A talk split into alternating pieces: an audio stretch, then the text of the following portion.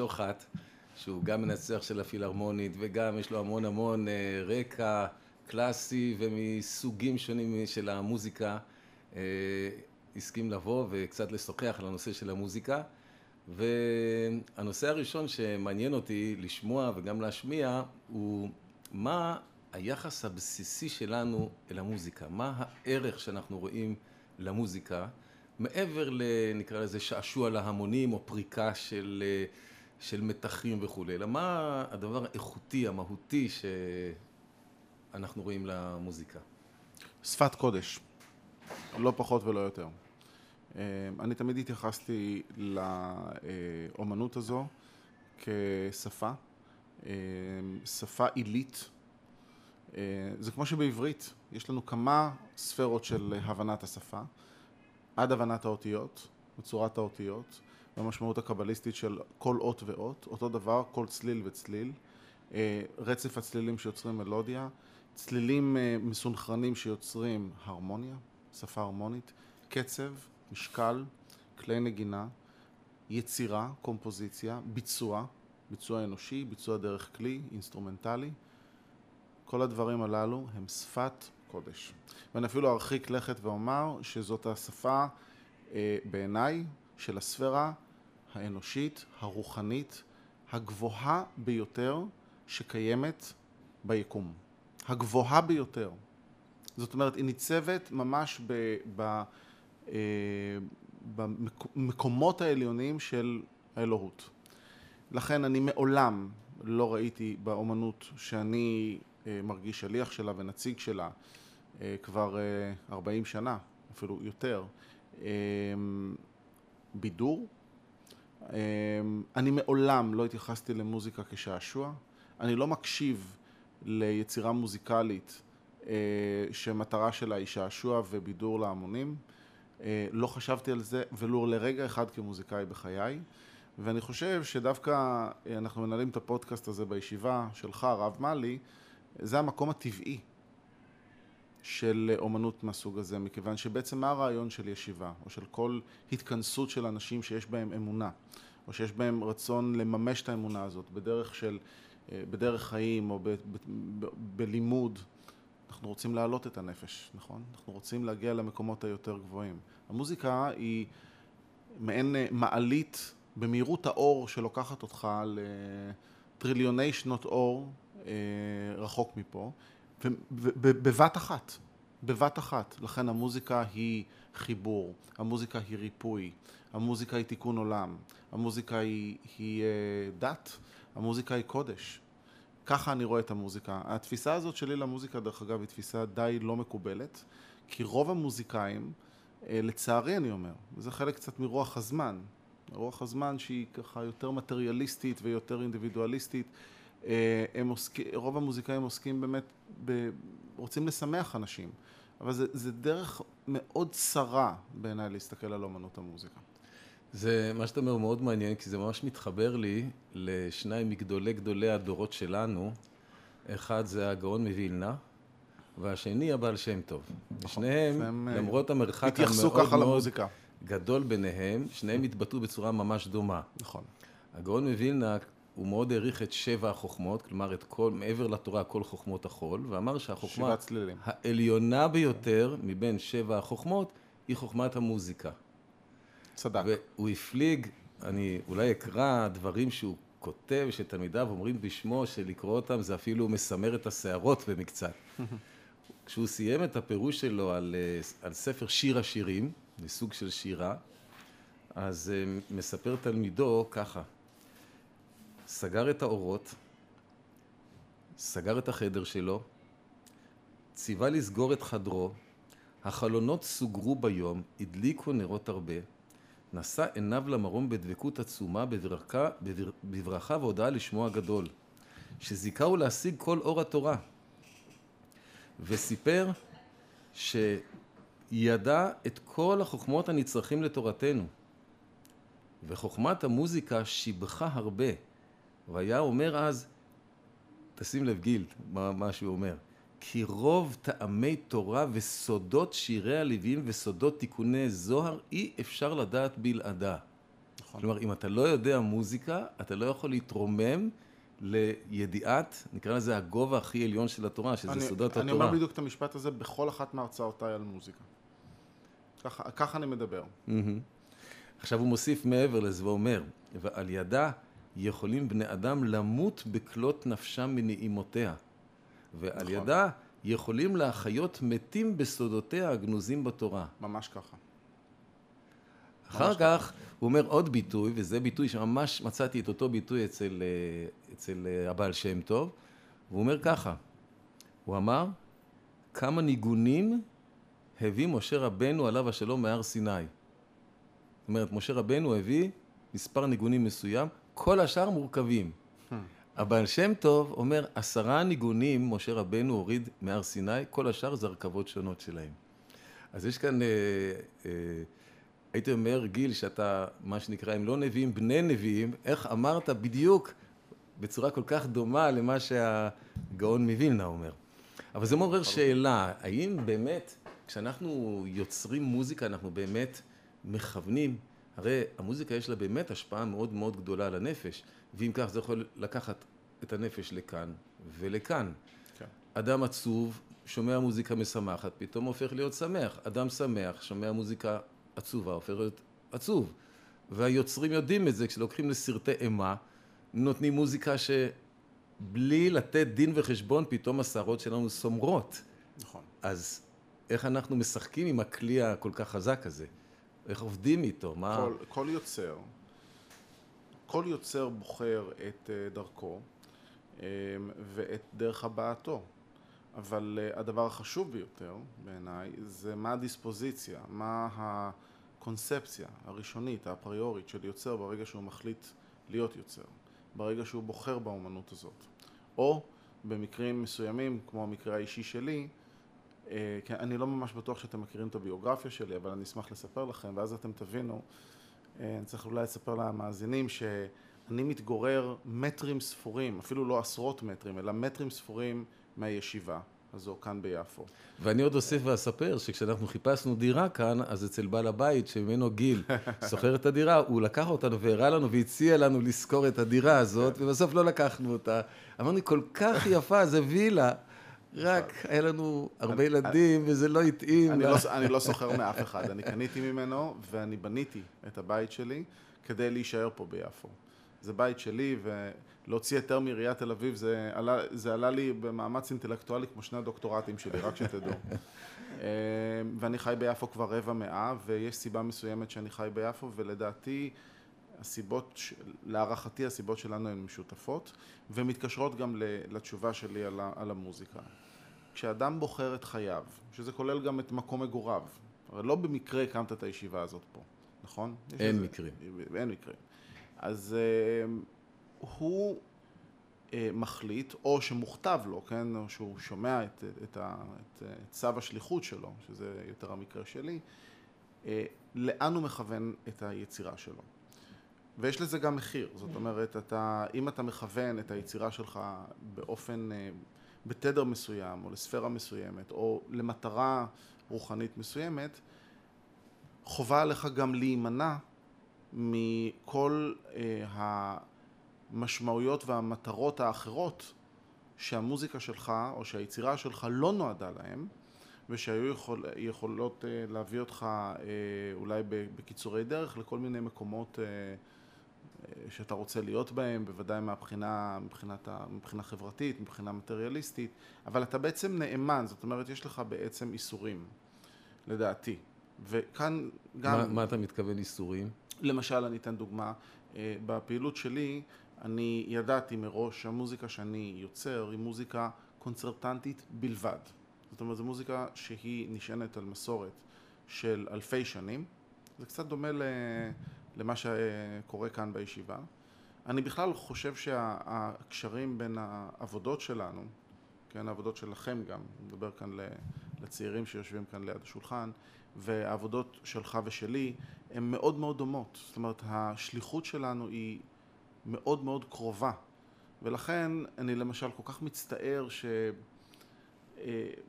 שאוכלוסיות שלמות, אמוניות, דתיות, חרדיות, בעצם שוגות ממש שוגות בתחום הבנת המוזיקה ומסתכלות על אומנות המוזיקה בצורה כל כך צרה ולדעתי זה, אנחנו, אם אתה תרצה אנחנו נדבר גם על הנושא הזה של איפה נמצאת היהדות בהקשר של המוזיקה. היהדות עשתה כמה טעויות, כמה פשלות די רציניות עוד מתקופת הלווים, אנחנו תכף נדבר על זה. אמ, אני יודע שאני אומר כאן כמה דברים פורצי דרך, אבל אני לא יודע, לא יודע, לא יודע אם עד כמה ידעת שכמה מטרים ממך גר בעצם איש רוח בתחום הזה. אז אם לחזור למה אני מוותר, אה, הזמן שלוקח לי ליצור או אה, לכתוב שיר קל של מוזיקה קלה, אה, שהייתי יכול לכתוב למירי מסיקה או לשירי מימון או לנרקיס, לא משנה, כן? הוא בערך הזמן של השיר. זאת אומרת, אם השיר הוא שלוש דקות, לוקח לי שלוש דקות לרשום את השיר הזה. לעומת זאת, לכתוב את האופרה שלי, למשל, האופרה הראשונה שכתבתי, אלפא ואומגה, אני עבדתי במשך שלוש שנים מחיי, 12 שעות כתיבה ביום, יסלח לי השם, כולל שבתות, 12 שעות כתיבה כל יום. אני מדגיש, כל יום. ולא דקה אחת פחות, ואפילו כשהייתי צריך ללכת לשירותים לא הלכתי עד שסיימתי את מה שהייתי צריך לכתוב. זאת אומרת, אפשר לחש... עכשיו לחשב את זה שלוש שנים, 12 שעות, וזה רק על יצירה אחת, זה רק על אופרה אחת. מול שלוש דקות שהייתי שולח לרדיו והייתי עושה מיליוני שקלים ממנה. אבל אני השתתי על עצמי, אני החלטתי שהאומנות שלי, מה שאני משאיר לעולם, יהיה ב...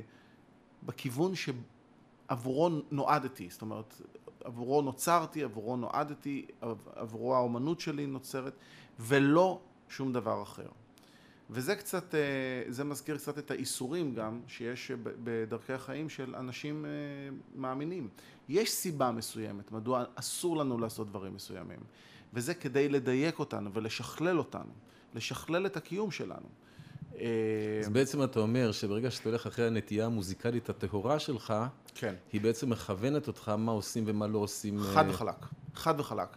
וזו תשובה לשאלה שלך, מה המשמעות לאן אנחנו לוקחים את המוזיקה? אז אמרתי, כל יוצר אה, צריך לקחת את המוזיקה למקום שבו אה, אותו יוצר בעל העולם או שהאומנות שלו, הוא יודע, כן? הוא יודע, יש לו את הידע איזה סוג מוזיקה הוא צריך לכתוב ואם, אה, או ליצור, ואם הוא יוצר את הדבר הזה וזה מאוד קוהרנטי למשמעות שלו, לקיום, לאקזיסטנס שלו, אז המוזיקה הזאת תיגע בנצח, היא תהיה לה, משפע, תהיה לה השפעה, תהיה לה משמעות אה, מאוד מדויקת כלפי הקהל. אני, אני חולק על כן. כמה דברים שאתה אמרת, כי אתה, שוב, אתה, כשאתה אמרת, אדם שמח שומע מוזיקה עצובה ונהיה עצוב, נכון? אמרת את זה. זה קורה. זה לא קורה. בגלל שבמשמעות הגבוהה יותר של מוזיקה, זה לא משנה אם המוזיקה היא שמחה או עצובה. וזה בכלל גם במושגים של שמח ועצוב, זאת לא המשמעות. כל האזנה ליצירת מופת מוזיקלית היא מרימה אותך מעלה, ולכן היא תמיד משמחת. Mm-hmm. יש קשר בין שמחה ואושר. זה סוגים שונים של שמחה. כן, יש קשר בין שמחה ואושר לידע, להתעלות, לעלייה לספירה גבוהה יותר, לאמונה. אני, אני ממש מאמין, אני מאמין בעצמי שכל אדם מאמין, בואו נדבר על אמונה באופן כללי, זה דבר מאוד משמח. האדם המאמין באופן העמוק יותר, הוא תמיד יותר שמח מהאדם הלא מאמין. גם אם הלא מאמין ילך ויסתובב ויעשה לך מסיבות אה, אה, עד אה, שש בבוקר ו... וישתולל וישמח ויראה כאילו הוא שמח, אבל חוסר האמונה הוא מראש דבר שלא יאפשר לו להגיע למקום השלם יותר, שהוא מצד אחד גם רגוע יותר ומצד שני גם מאושר יותר של אדם מאמין. ובדיוק אותו דבר קורה במוזיקה. לכן המוזיקה לעולם לא עושה אותך יותר עצוב. אתה יודע, אה, זה הפרדוקס גם ב- ביצירה. תחשוב למשל על הטרגדיה היוונית. בטרגדיה היוונית אה, אין טרגדיה יוונית, שזאת בעצם, זה הולדת התיאטרון. בטר, בטרגדיה היוונית תמיד אנשים נרצחים או מתים או מתאבדים. זאת אומרת, כל הדמויות שראית עכשיו במשך שעתיים על הבמה ימותו. כן? זה יתאבד, זה יזרוק עליו אבן, זה ישספו לו את הגרון, זה, כן? דברים איומים ונוראים, או רציחות אפילו.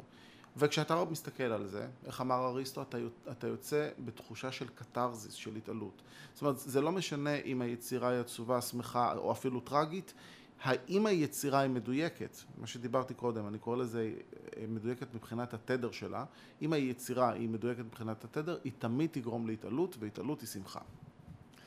זה מביא אותי לנושא נוסף שאני מאוד אה, מסיק את המחשבות שלי ואין לי עליו אה, תשובה ברורה.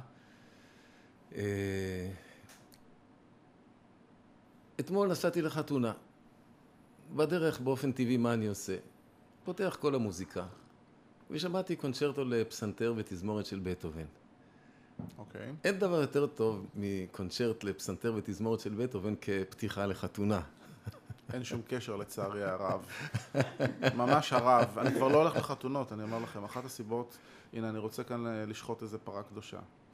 מצאתם את הישראלי שמתעב בכל רמ"ח איבריו את העוצמות, הווליומים ש... ו... וגם הסוג של ההבעה המוזיקלית שמתרחשת היום ב-99 אחוז. אנחנו צריכים להזמין אותך לחתונה, להזמין אותך לחתונה שלנו, אתה תראה שזה משהו אחר לגמרי. 99 אחוז, 99 אחוז. אנחנו באחוז. הלוואי. זה אני, משהו אני אחר. אני בשנים האחרונות לא נתקלתי, מה, ש... מה שקורה בחתונות, חתונה בעצם זה אירוע, לדעתי, אה, רוחני. אכן. ושנייה אחרי ש... עוד לפני שה... שהחתן שובר את הכוס, אבל במיוחד אחרי, אבל גם לפני, הרמקולים אה, מוציאים אה, סוג של, לא משנה איזה שיר נבחר או איזה מוזיקה קצבית נבחרת, בדציבלים שבחתונה האחרונה שהייתי, שגם ככה אני מגיע ממש מראש כדי לסבול, זאת אומרת אני מגיע לשם כמו בערך לאינקוויזיציה האיטלקית של אה, ימי הביניים. כן, כבר הייתי רוצה... בחתונה שהאבא של החתן או הכלה, הוא חילק לכל, המס... לכל המוזמנים פקקים באוזניים. אתה מאוזניים, אז אני, אני אה, אה, הורדתי בחתונה אפליקציה. ובחתונה אחרת, אז האבא של החתן התנה עם מנהל התזמורת שהוא אחראי על כפתור הווליום, ובזה זה תלוי אם הוא מקבל את התשלום בסוף החתונה או לא. אה, אז אה, הורדתי אפליקציה ו... שמודדת דציבלים, ובמשך אה, שעה האפליקציה אספה את הנתונים, ואז אמרה שהממוצע של הדציבלים היה 99. עכשיו אני רוצה שת, שתבינו ש-99 דציבל אחרי 40 דקות גורמת לנזק פרמננטי לשמיעה. זאת אומרת, כל האנשים שהיו בחתונה, נגרם להם איזשהו נזק פרמננטי לשמיעה, וזה באירוע שאמור להיות אירוע רוחני, שאמור להיות אירוע מחבר, שאמור להיות אירוע דתי במובן מסוים, שאמור להיות אירוע אה, של, גם של התעלות, מה זה חתונה? זה התחברות אה, של, של גבר ואישה. גיל, אנחנו לגמרי נמצאים באותו צד של עכשיו אני שואל שאלה, לא זה גם... אבל בוא רגע נעזוב רגע את החתונות ואת הביקורת. זה מראה משהו על העידן, העידן כן. שלנו, זה לא ביקורת, כן. זה לא ביקורת. זה, זה מאוד רלוונטי. זה מראה משהו על העידן שבו אנחנו חיים, שבו ההבנה של מהי מוזיקה, מהי השפה המוזיקלית, היא מעוותת, מטורללת, בלתי קיימת. רוב האנשים פשוט לא יודעים על מה מדובר, מהי האומנות הזאת. נתחיל בזה שכדי ליהנות ממוזיקה אין שום צורך להגביר אותה. נתחיל בזה. אין צורך להגביר אותה. אנחנו חיים, אה, טוב, אני לא יודע על פי היהדות כמה שנים. אלה שמאמינים במדע חושבים שההומו ספיאנס חיים אה, שניים וחצי מיליון שנה.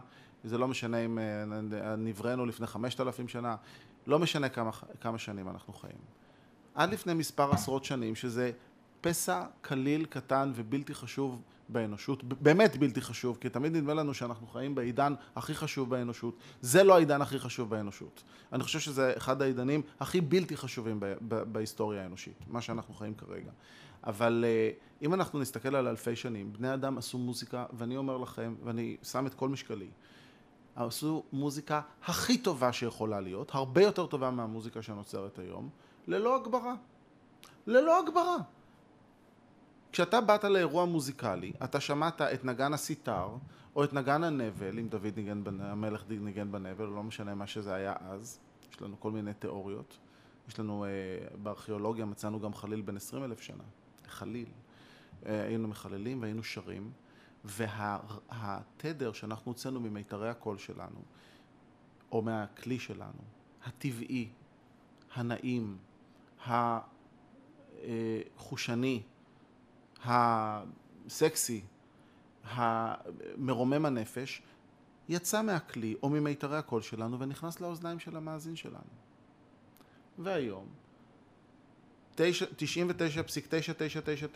אחוז, אנחנו שומעים הופעות קונצרטים שאין שום קשר בין מה שאדם מוציא מהכלי שלו לבין מה שאנחנו שומעים. מה שאנחנו שומעים זו, זה רעד של ממברנה של כלי אלקטרוני שנקרא רמקול.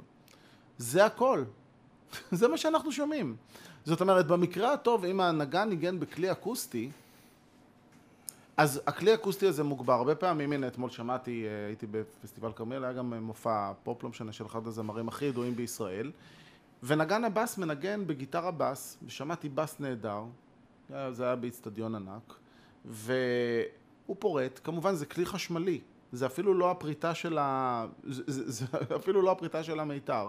זה עובר דרך, אה, זה בעצם מתורגם כן. לאלקטרוניקה, עובר דרך הרמקול, וזה מה שאנשים שומעים. תחשוב, תחשבו כן, על זה. זה משהו שהוא בהחלט שונה, בהחלט שונה. זה כמו, זה כמו לעשות אהבה עם רובוט. האם מישהו מאיתנו היה רוצה לעשות אהבה עם רובוט או רובוטית? מישהו מאיתנו היה רוצה... אה, אה, אני אגיד לך את האמת שבדור שלנו אני כבר לא יודע מה תהיה בדיוק התשובה או לא.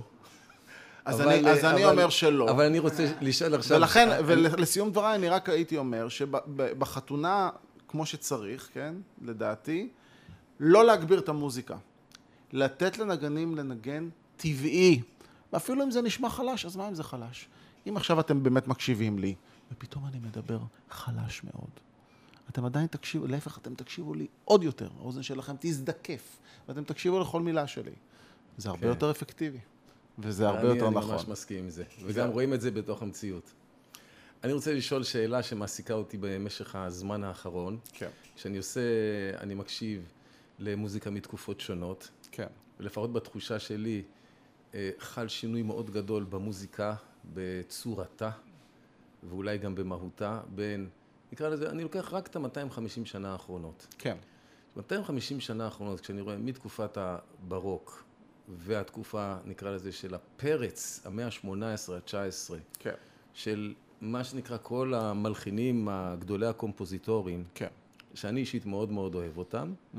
לא בסתר לזה שאני אוהב גם פופ וגם ג'אז, אבל בכל אופן, ברוך המבדיל בין קודש לחול, כן. לפחות לפי טעמי. ואני מסתכל, או מקשיב, או מאזין, מה קורה בתקופה שלנו. ואני לא שומע את אותו גודל, את אותו זה. נכון. אני שומע כאן משהו הרבה יותר חיוור, דל, שאני צריך להתאמץ כדי לראות, או להקשיב, או ליהנות, או להזדהות, או להתרומם איתו. כן. ואני שואל את עצמי, מה הפשר של הדבר? Oh. מה, מה אתה חושב על זה? קודם כל, השאלה שלך היא השאלה, לדעתי, אה, לא רק שאלת מיליון הדולר, אלא אפילו הייתי מרחיק לכת ואומר שהשאלה שלך היא השאלה החשובה ביותר, המשמעותית ביותר, המדויקת ביותר, אה, ושהתשובות עליה הן בעלות ההשפעה הקונסטרוקטיבית ביותר לעתיד המוזיקה. וזו לצערי שאלה שאף אחד לא שואל. בתקופת הקורונה היה לי זמן, אז ישבתי וכתבתי ספר בין 1,600 עמודים. אני הייתי עשר שנים פרופסור באקדמיה, ולימדתי את תולדות המוזיקה, ההיסטוריה המוזיקלית. זה היה הקורס הראשי. למה זה קורס הראשי? כי זה קורס גם של המבצעים וגם של המלחינים וגם של התיאורטיקנים וגם של המוסיקולוגים. כולם חייבים לעשות את הקורס הזה שנתיים בתוך התואר ראשון. אה, זה, זה תואר שזורקים על המרצים החדשים, לכן נתנו לי לעשות את זה. אבל אני אוהב לדבר על ההיסטוריה, אני, אני במובן מסוים גם היסטוריון, זאת אומרת, מי שמתעסק במוזיקה קלאסית הוא היסטוריון. אז uh, אני רק uh, קצת ארחיב את השאלה, זה לא רק ב-250 שנה האחרונות, זה לא רק מתקופת, 250 שנה זה אפילו כבר uh, רנסאנס או ברוק מוקדם, כי המאה ה-18, אנחנו בעצם מתייחסים למותו של באך 1750, למות הברוק, אז בעצם הסגנון הקלאסי התחיל מהמחצית השנייה של המאה ה-18, אז הוא לא כל כך הרבה שנים, אבל אתה יכול ללכת אחורה גם אה, בעצם מאז שהמוזיקה תוותה, מאז אה, המאה השישית פחות או יותר, של השירים הגרגוריאנים, ויש לנו 1,500 שנה של יצירה מעולה, יצירה מוזיקלית מעולה. באמת נשגבת, מדהימה. אנחנו, אם אתה תרצה, נדבר על זה, למה היא פחות יהודית דווקא. זאת אומרת, אה, מה קרה ספציפית ב-1500 שנה? מה, מה אנחנו היהודים, אמרתי לך, עשינו כמה פאשלות בהתפתחות שלנו. ופתאום מגיעה המאה ה-20, שהיא אמורה להיות המאה הטכנולוגית ועתירת ידע, ובאמת הידע נשטף, כאילו עובר שטף אנרגיה, אה, ידע אה, בין אה, בני אדם, במילי סקנדס, כן, זה הכל, דווקא עכשיו היינו מצפים שהיצירה המוזיקלית תהיה עשירה מהדבר הזה, ופתאום אנחנו רואים שזה לא קורה. ואתה צודק לחלוטין, זה לא קורה. והייתי אומר, כל לימודי הקומפוזיציה שאני עשיתי, ואני עשיתי שני דוקטורטים ופוסט דוקטורט באוניברסיטת קיימברידג' בתחום של קומפוזיציה, של יצירה מוזיקלית, בסופו של דבר הוקדשו לענות על, לנסות לענות על השאלה הזאת. ויש לי, לי אישית מסקנות שהן מסקנות מרחיקות לכת, שלא מקובלות בעולם המוזיקה. כשאני פרסמתי אותן, אה, אני הותקפתי באופן מאוד מאוד קשה. זה לא שינה שום דבר מדעתי. אני אגב התחלתי לפרסם את המסקנות האלה לפני שני עשורים, אה, ומאז התרחש... אני הותקפתי ממש ברמה אה, אישית. זאת אומרת, זה היה נורא לראות את התגובות את לשון הרע, את הדיבה, את ההתקפות האישיות ואפילו הפליליות שהיו נגדי על ידי מלחינים, כשאני אמרתי את הדברים, שנחשבו ממש כדברי כפירה מוחלטים בעולם המוזיקה. אסור להגיד בשום פנים ואופן את הדברים האלה, אבל אני אמרתי אותם, אה, אני אמרתי אותם ויצאתי כנגד המורים שלי, אני יצאתי כנגד אה, המוסדות שנתנו לי את התארים האקדמיים, יצאתי כנגד אה, האקדמיה למוזיקה בתל אביב, שבה לימדתי, ואני הפכתי להיות, ה... אני לא אוהב את הביטוי כבשה שחורה, אבל אני הפכתי להיות ממש אימת האקדמיה. אני הייתי מגיע לאקדמיה, הסטודנטים העריצו אותי, אבל המורים, הקולגות שלי, ממש התרחקו ממני, ממש, בגלל שאמרתי את הדברים. השאלה אם אתם רוצים שאני אגיד אותם פה. אבל זה ייתן לך, זה ייתן לך איזו תשובה לשאלה שלך. אני רוצה להוסיף על השאלה, שהשאלה שלי היא גם ביחס לעם ישראל, כי עם ישראל עבר תהפוכות נכון. קוטביות שאי אפשר לשער, ממצב של עם דבוי וסחוף ונתון למשיסה בגויים, כן. לעם בפריחה, בצמיחה, מכל בחינה שהיא, חקלאית, כלכלית, מדעית, ובתחום של האומנות, לפחות בתחושה שלי, אני לא רואה את אותה פריחה, את אותה לא, צמיחה. לא, יש. אני, אבל, אבל יכול להיות שאני לא יודע. אז אני אסביר. כאילו הייתי מצפה ששירת הלוויים, שהגאון מבין ומדבר עליה, שהיא בעצם נותנת את כל החיים, תחיית המתים, תתחיל להתעורר מחדש, ו... אז בוא אני אסביר. אני אסביר לך, אני אעשה לך לרגע סדר, למרות שיש לי רק שלוש דקות. זה מתקשר גם למה שדיברתי קודם. למה אין היום מוצרט ובטהובן? למה אין היום ורדי ופוצ'יני? ו... למה? איפה שירת הלווים שבעצם הובטחה לנו והמשיכה הלאה? והיא עוד תהיה בעזרת השם. כן. הסיבה היא מילה אחת, היבריס, חטא הגאווה. חטא הגאווה. תקופה מסוימת, מקום מסוים, בגרמניה, בשנות החמישים, אבל למעשה השורשים שלה התחילו עוד בשנות העשרה של המאה הקודמת, אה, של ואני, זה, זה נושא, הסברתי לכם, אני, אי אפשר לסכם בכמה שניות שני דוקטורטים ותפיסת חיים שלמה. בגדול, המוזיקה האומנותית, הקונצרטנטית, הגיעה לשיאה במודרניזם של תחילת המאה ה-20. ואז מתוך חטא גאווה, או אלוהים יודע מה קרה, איזשהו סוג של עננה שחורה, איזה רוע אה, אומנותי אדיר שאין לי מושג מה המקור שלו, באמת אני לא יודע מה המקור שלו. הלוואי שהייתי יודע איך הדבר הזה סחף, איך השקר הזה סחף את העולם. באו, באו מלחיני האוונגרד שטענו שהם הממשיכים של הדרך של האומנות הגדולה, של האומנות המוזיקה אה, שנמשכה והתפתחה במשך אלפי שנים. ואמרו מה שאמר קצת האינטרנציונל, עולם ישן עדי יסוד נחריבה. לקחו גרזן והרסו את כל המבנים המוזיקליים שנבנו. זאת אומרת, תורת הצלילים, תורת ההרמוניה, תורת הפוליפוניה, רב קוליות, אה, מבנה, מבנה המלודיה והקצב ומשקל, ויצרו משהו חדש. יש לאנשים האלה שמות, יש לאנשים האלה כתובות. חלקם אגב, מי שהקימו את הדבר הזה לא איתנו, יש עוד כאלה שאיתנו. אני, אין, אין מלחין ישראלי יותר ממני שמכיר אותם, מכיוון שאני למדתי אצלהם. אני היחיד שלמד אצל הגדולים ביותר בתחום הזה. ולמה למדתי אצלהם? כי כשאני הייתי ילד, כן, בגיל ה-20 וקצת, שבוע אחרי השחרור שלי מצה"ל, אני כבר נסעתי לעשות את הלימודים שלי, אני רדפתי אחריהם והתקבלתי אצלם, הם אהבו אותי כי הייתי בחור מוכשר, אבל לא, לא החזקתי בדעות שלאט לאט התהוו. אני באמת האמנתי שחייבת להיות איזושהי אמת נשגבת מאחורי אותם מלחיני אוונגרד, שאני לא מבין אותה. והסתבר לי שלא רק שהיא לא קיימת, אלא קיימת האמת ההפוכה של בינוניות ודילטנטיות. מה שקרה בסופו של דבר מזרם האוונגרד זה שאומנות היצירה, זאת אומרת היצירה המוזיקלית של המוזיקה הקונצרטנטית, המוזיקה שאני אמון עליה, פשוט נכחדה מן העולם. נכחדה מן העולם. מישהו מכם מכיר איזושהי סימפוניה או איזושהי אופרה שנכתבה ב-60 שנה האחרונות או ב-70 שנה האחרונות? אלפא ואומגה. אתם מכירים את היצירה שלי. דרך אגב, אלפא ואומגה נכתבה, אלפא ואומגה זה אדם וחווה. זאת אופרה שהיא בעצם סיפור גן העדן. היא נכתבה, אני כתבתי אותה, אני קיבלתי ממש את ה...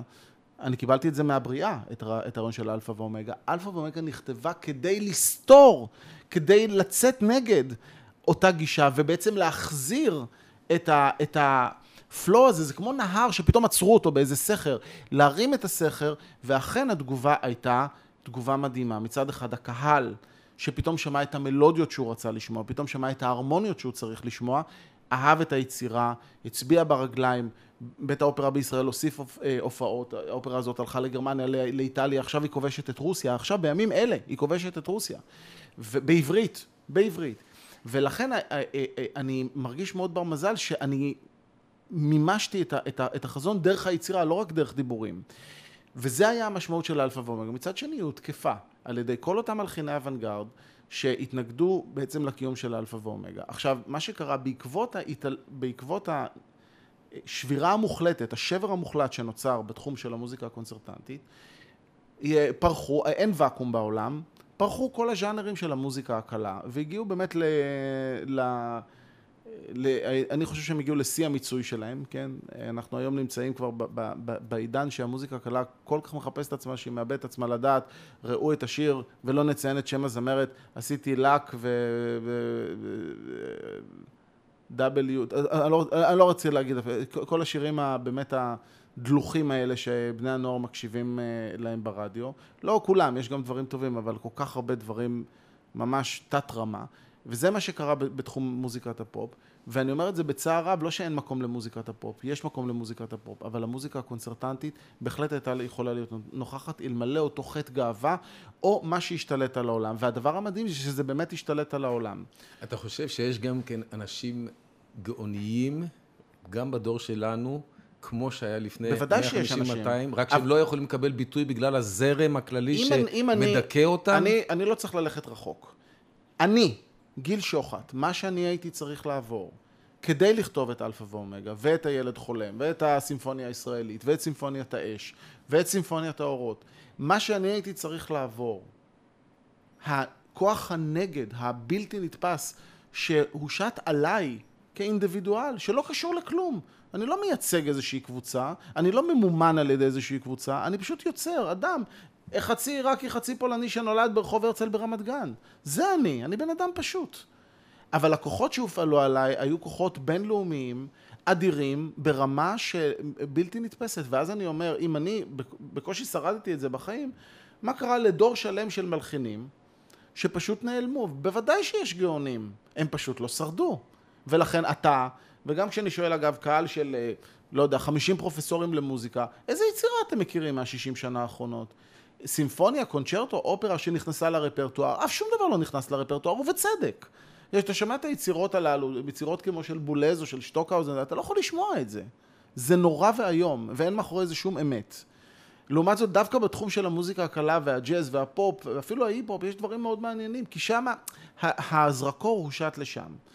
אבל זאת איזושהי, זאת איזושהי מחלה של, של העידן שלנו, שאני, אחת הסיבות שבאתי לעולם זה כדי לתקן אותה.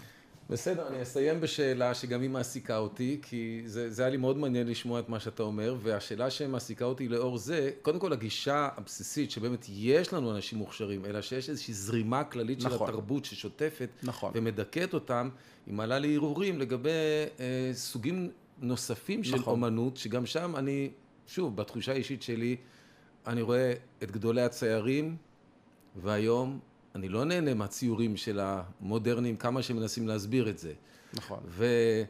וכמו בציור, אני קורא את הסיפורים של גדולי הסופרים מלפני 100, 150, 200 שנה, ומאוד נהנה מהם, והיום כשאני קורא את הסיפורת, זה דל מינוס, נכון. וזה עדיין תיאור אה, אוהד להגיד נכון, כזה אבל, דבר. אבל בשום מקום לא קרה, לא קרתה את הטרגדיה של המוזיקה הקונצרטנטית. אין אף תחום של אומנות שפשוט נכחד מעל פני האדמה. נכחד, זה כמו איזשהו בעל חיים שפשוט נעלם.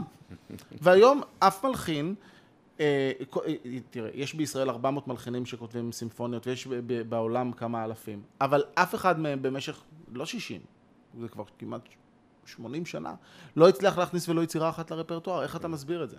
אבל אני רוצה רק להתייחס, אני יודע שאנחנו עוברים את הזמן.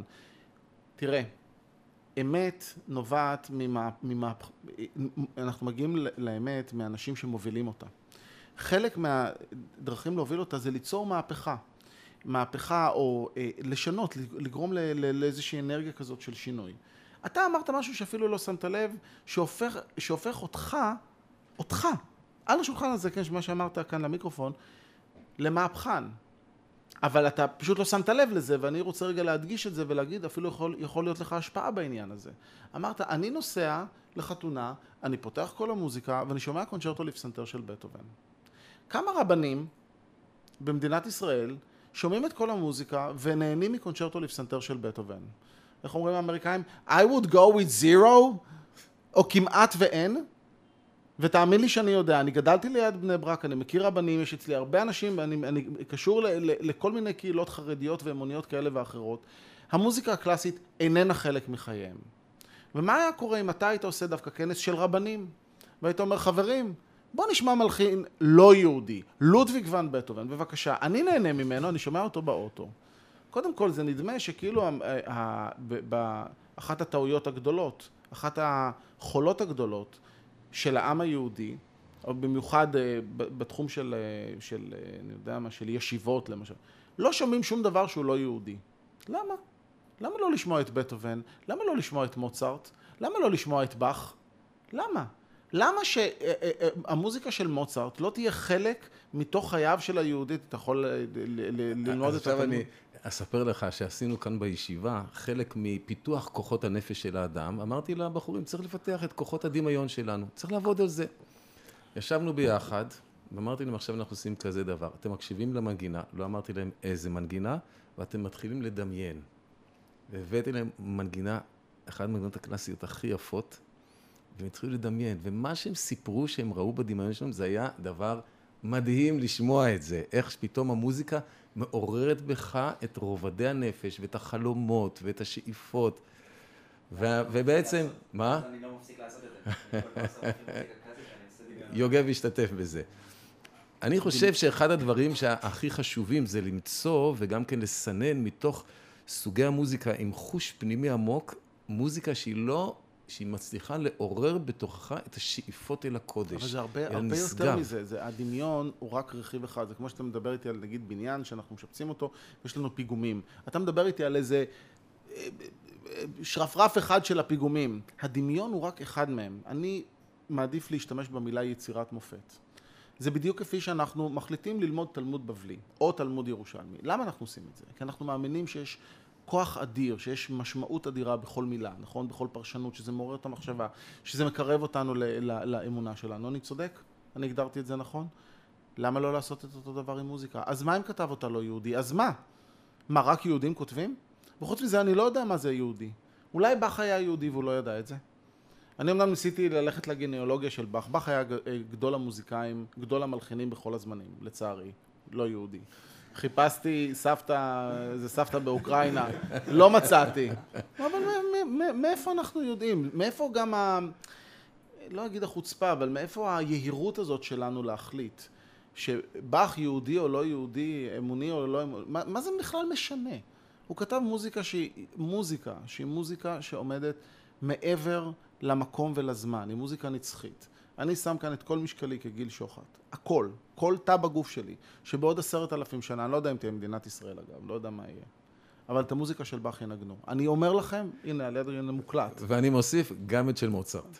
גם את של מוצרט, וגם את של באך, וגם את של שומן, וגם את של בר... אה, שוברט. אבל יהיו עוד, יהיו עוד. בעזרת השם. ואנחנו, במפגש אחר, אנחנו נדבר אה, על הנושא של מוזיקה ויהדות. אנחנו נדבר על מוזיקה וישראל. זה לא נכון מה שאמרת שאין כאן כוחות. הגאונים הכי גדולים במאה ה-20 הם בתחום המוזיקה הקלאסית הם יהודים כן. וישראלים. דווקא זה המאה מאוד מעניין ה-20, לשמוע. דווקא המאה ה-20, ברגע שניתנה אפשרות לעם היהודי, הרי מתי יוסרו, זה לא ש... תראה, אנחנו תמיד היינו מופלים בגולה. זה לא שכל הזמן אומרים, אה, זה, אנחנו היינו, ניהלנו את המדינה. זה לא נכון. אנחנו היינו מופלים, היינו בשטייטלים, היינו, היו, היו חוקים נגדנו, הייתה אינקוויזיציה נגדנו, אני מדבר על אלפיים שנות גולה. לכן, לא בכדי היה קשה למלחינים שלנו לפרוץ. מתי קיבלנו שוויון, יותר שוויון? מאה ה-19, מאה ה-20. במיוחד מאה ה-20. במיוחד בקום מדינת ישראל. ובמיוחד בקום מדינת ישראל, פתאום כל הגאונות היהודית פרצה. גדולי המבצעים, גדולי המלחינים, גדולי המנצחים, גדולי הכנרים, גדולי הפסנתרנים יהודים. כן?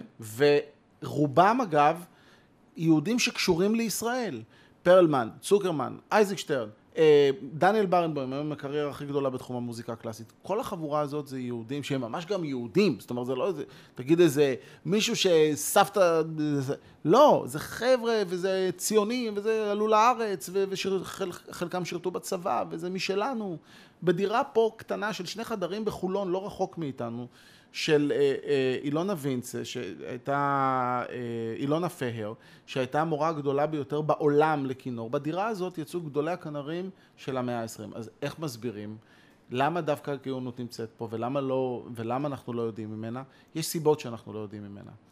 כי אנחנו כל הזמן יורדים, אנחנו כל הזמן נכנעים לכוחות האלה, הקטנים והנאלחים האלה, שאתה רואה בטלוויזיה את כל התוכניות ריאליטי על המוזיקה וכל מיני טיפוסים צבעונים כאלה ואחרים, שהם אולי חמודים נורא ונורא יפים וסקסיים, אבל אין שום משמעות עמוקה מוזיקלית, ודווקא הגאונים שלנו, שגם היום, בימים אלה, כובשים, ישראלים ויהודים שכובשים את עולם המוזיקה הקלאסית, אנחנו לא יודעים עליהם שום דבר, הם לא נמצאים בתקשורת, הם לא נמצאים בשיח בכלל. וזה חלק מתוך אותה שטחיות שאני כל הזמן נלחם נגדה. טוב, בעזרת השם, אנחנו עוד אה, ניפגש ונעריך ונעמיק. סבבה.